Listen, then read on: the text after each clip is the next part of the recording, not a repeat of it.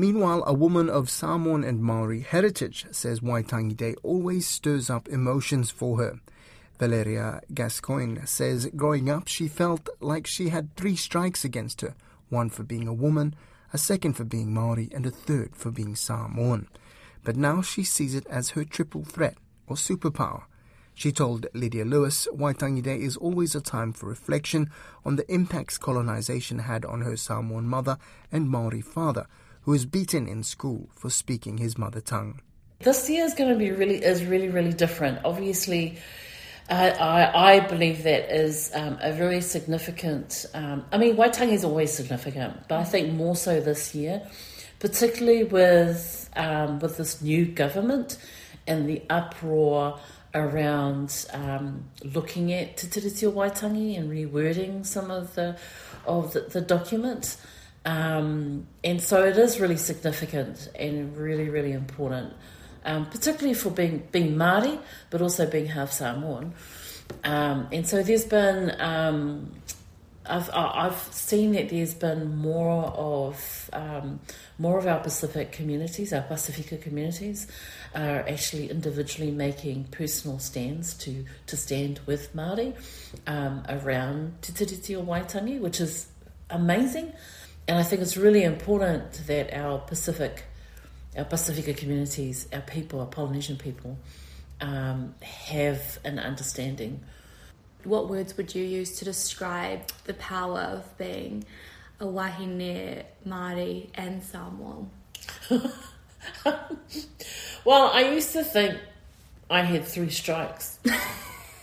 you know, being a woman, being Samoan, and being Māori. kind of like, well, really, it's like, you know, you get three strikes for, for just being those three things.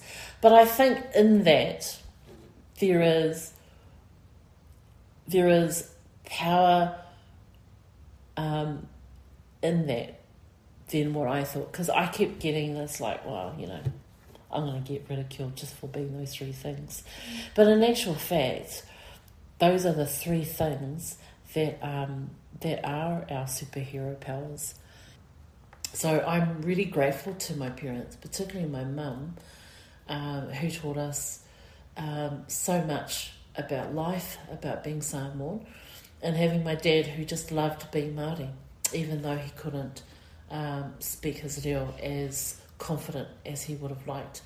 Um, but now it's our it's our it's our responsibility now to be able to carry that um, and and and uh, pass it on to to our next kids, which is why I think our trip going away with mum for the next two weeks, part of our our two weeks away, apart from being with mum, is that we've um, we've kind of worked out workshops. So our kids are going to be learning their whakapapa on both um, my dad's side and my mum's side.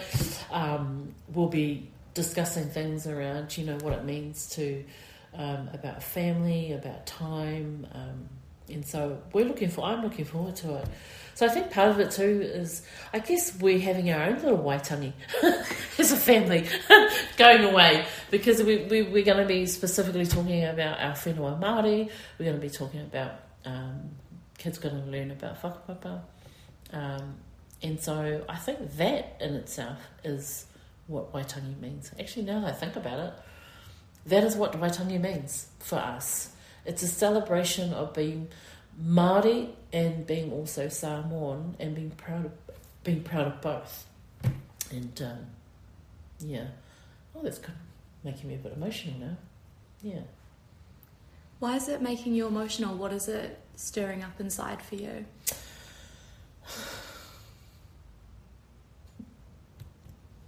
oh my gosh, it's making me really emotional.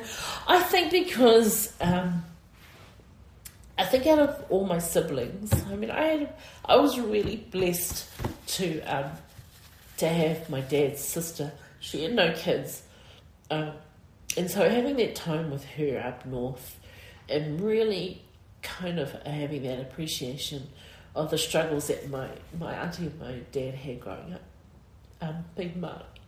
Um, and they're all gone, you know, like that whole generation is gone.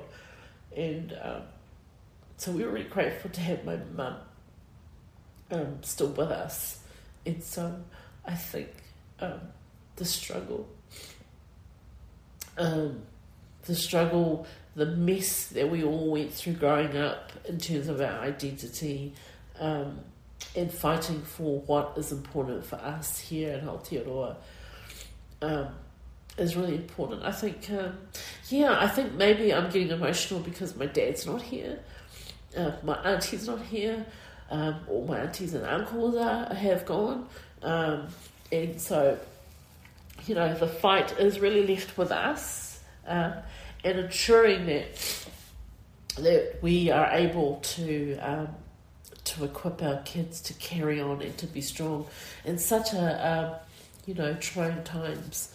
Um, yeah, I don't know. I don't know why I'm getting all emotional. I think it's because, you know, my mum's, you know, mum um, has stage four cancer and um, she's 85, but man, she's a powerhouse.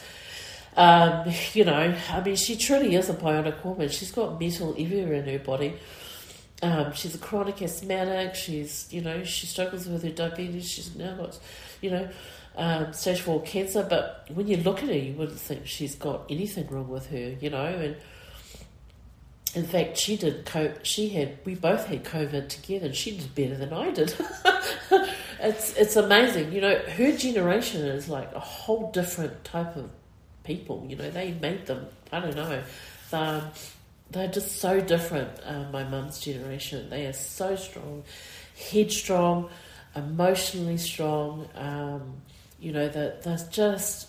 You know, mum's just so so resilient and I think from that, it's really um, taught us or taught me to be even more resilient and to, to carry on the journey. Valeria Gascoigne is calling on the people of Te Moana Nui a Kiwa to stand in solidarity with Tangata Whenua this Waitangi Day.